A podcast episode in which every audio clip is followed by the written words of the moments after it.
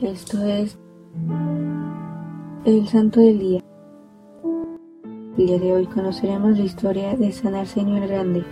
Se cree que nació entre el año 350 al 354 en Roma.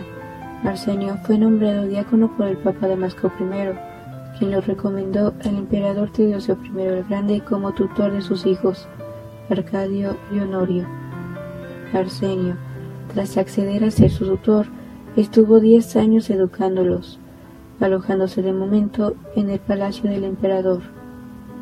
Tras sentir un llamado de Dios para alejarse de la sociedad, se dispuso a ir al desierto a orar y hacer penitencia junto con unos monjes dentro del monasterio, lugar donde fue puesto a prueba por los monjes, quienes sabían de su vida como senador y empleado en el palacio, para saber si verdaderamente era apto para una vida de humillación y mortificación. Al pertenecer al monasterio, Arsenio fue conocido por sus penitencias extraordinarias y reconocido por sus dichos y enseñanzas. Arsenio murió en el año 450 después de Cristo en Memphis.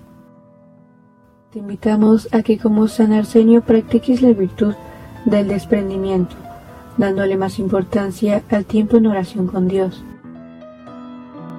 Servidores Amoris Christi, Movimiento Amoris Mater. Haz todo con amor.